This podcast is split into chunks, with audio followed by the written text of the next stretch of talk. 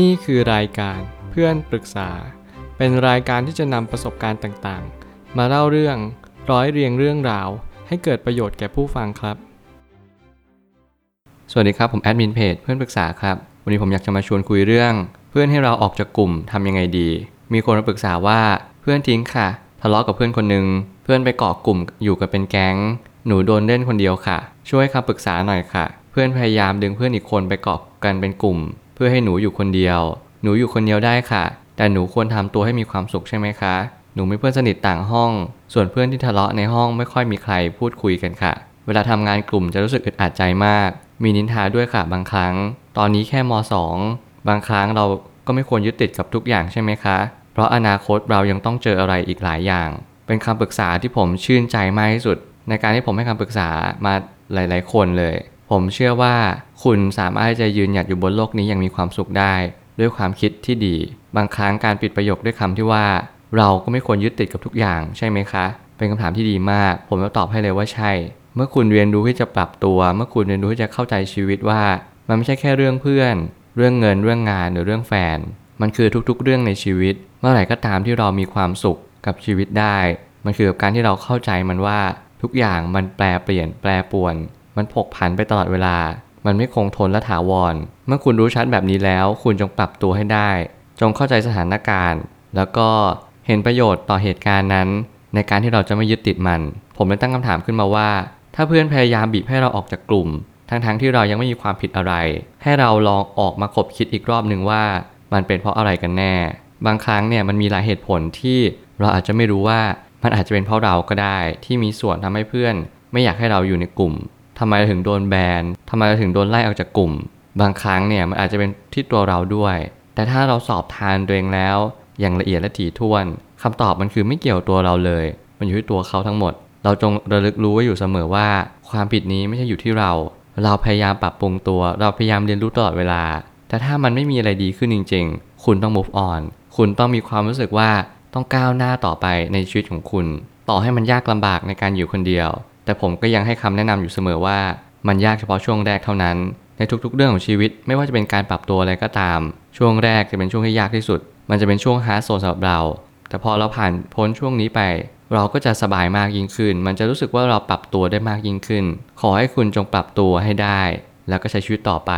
บางครั้งการที่เราอยู่คนเดียวมันทำให้เราทบทวนปัญหาในชีวิตได้มากมายนัก หากยังไม่เคยที่จะอยู่คนเดียว ก็ต้องลองสักครั้งหนึ่ง ผมอยากจะแนะนำทุกคน ที่มีปัญหากับเพื่อนในวัยเรียน ขอให้ตั้งใจเรียนไปเถอะ สิ่งนี้เป็นสิ่งที่สำคัญที่สุด คุณจะได้อะไรกับมันเยอะมาก อย่างน้อยคุณก็ได้รู้จักที่จะโฟกัสมัน อย่างน้อยคุณรู้จักที่จะทุ่มเทและปรับตัว ผมจะบอกอยู่เสมอว่า ถ้าเกิดสมมติว่าเพื่อนไม่ดีในช่วงวัยเรียน ให้เราหันมาตั้งใจเรียน แต่พอช่วงไหนเพื่อนดีขึ้น เราก็ลดเรื่องเรียนมานิดนึงแล้วไปสนใจเพื่อนสักนิดหนึ่งสิ่งเหล่านี้เขาเรียกว่าการเล่นแร่แปรธาตุเราจะต้องปรับตัวให้ทันกับสถานการณ์ที่เกิดขึ้น แล้วผมเชื่อว่ามันจะมีความสุขจริง ๆ ถ้าเกิดสมมติคุณทำได้แบบนี้ อยากให้ลองมองว่าทุกอย่างที่เราพบเจอล้วนแต่เป็นประสบการณ์ในชีวิตทั้งนั้น ปัญหามันมาช่วยให้เราหาทางออกมากยิ่งขึ้น ถ้าเรามองแบบนี้เราจะมองแบบง่ายดายมาก เราจะมองว่าเพื่อนเราเนี่ยกำลังยืดบททดสอบให้เราอยู่ สถานการณ์ต่างๆ เหตุการณ์ในชีวิต หรืออะไรก็แล้วแต่ธรรมชาติกำลังจัดสรรอะไรบางอย่างหรือเปล่า ให้เราพยายามเข้าใจอะไรบางสิ่ง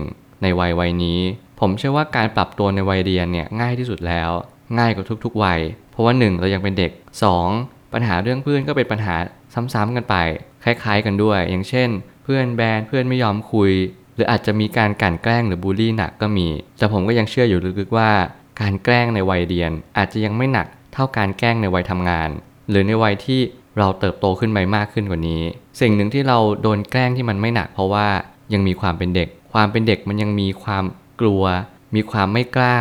มีความที่รู้สึกว่าฉันก็อยากจะแกล้งเธอนะ แต่ฉันทำได้แค่นี้ ซึ่งมันก็เป็นสิ่งที่เป็นประโยชน์สำหรับเรา ตรงที่ว่าเราจะไม่เจอหนักมาก ขอให้คุณก็ระลึกรู้อยู่เสมอว่า นี่คือเบาที่สุดแล้ว อย่าไปคิดมาก การอยู่คนเดียวไม่ทำให้คุณตาย แต่ทำให้คุณเก่งขึ้น สิ่งใดก็ตามที่ทำให้คุณตายไม่ได้ คุณจะแข็งแกร่งขึ้น สิ่งเหล่านี้มันมาย้ำเตือนว่า เราจะต้องแข็งแกร่ง จากจุดที่เราเจ็บปวดและทรมาน อย่างแน่นอน การมียึดติดเป็นสิ่งที่สมควรทำอย่างยิ่ง ถ้าทำได้ ต้องมาพร้อมกับความปล่อยวางที่ใจอย่างแท้จริง ไม่ใช่ไม่ต้องมีเพื่อน แต่เป็นการอยู่กับเพื่อนอย่างมีสติ เมื่อคุณใช้ชีวิตอย่างถูกต้อง คุณจะรู้ว่าการปล่อยวาง การไม่ยึดติด เป็นสิ่งที่สำคัญที่สุด เราพูดกันง่าย เราให้คำปรึกษากันง่ายได้ เฮ้ยไม่ต้องไปคิดมากหรอก เฮ้ยชิวๆดิคำพูดเหล่านี้มันไม่ได้ช่วยให้เราดีขึ้นจริง ๆ เพราะว่าคำพูดเหล่านี้มันเป็นคำที่เราใช้เป็นข้ออ้างที่ดี ในการหนีปัญหาเท่านั้นเอง เมื่อไหร่ก็ตามที่เรารู้แบบนี้ เราจงรู้ว่าการปล่อยวางที่ใจอย่างแท้จริงทำอย่างไร ผมจะแนะนำง่ายเลยก็คือ เราต้องมองไปที่เหตุ มองดูว่าทำไมถึงต้องปล่อยวางสิ่งนี้ การปล่อยวางที่ใจ ไม่ใช่ว่าให้บอกว่าปล่อยวาง แต่เราต้องรู้ว่าการที่เราไปอินกับอะไรมาก ไม่ได้ก่อเกิดประโยชน์อะไรให้กับชีวิตของเราเลย มันเหมือนเรามีเพื่อนเราก็อินกับเพื่อนมาก ติดเพื่อนตลอดเวลา เวลาที่เราไม่มีเพื่อนเราก็อินกับมันมาก เหมือนชีวิตของเราเนี่ยขาดหายไป เหมือนอวัยวะที่สำคัญมันไม่อยู่กับเราแล้ว เราต้องไม่ทำแบบนั้น เมื่อไหร่ก็ตามที่เรามีเพื่อน จงแบ่งเวลาให้กับตัวเองด้วย นี่คือการเผื่อใจนี่คือการปล่อยวาง ค่อยๆออกมาในจุดจุดหนึ่ง ในความสัมพันธ์นั้น เผื่อใจไว้บ้าง ไม่ใช่ว่าโอ้โห ไม่ใช่ว่าเราเนี่ยทุ่มเทกับความสัมพันธ์นั้นมากๆ ให้ทั้งกายให้ทั้งใจแล้วเราคาดหวังไว้เต็มอกเลย สิ่งเหล่านั้นจะมาบอกได้ไหมว่าให้คุณปล่อยวาง ให้คุณชิวๆซึ่งมันทำไม่ได้อย่างแน่นอน คุณจะต้องแก้ที่เหตุ คือในขณะที่คุณเข้าไปในความสัมพันธ์นั้นน่ะ แรก ๆ คุณวางตัวอย่างไร คุณต้องคิดให้ดีๆ สอบทานให้มากยิ่งขึ้น สุดท้ายนี้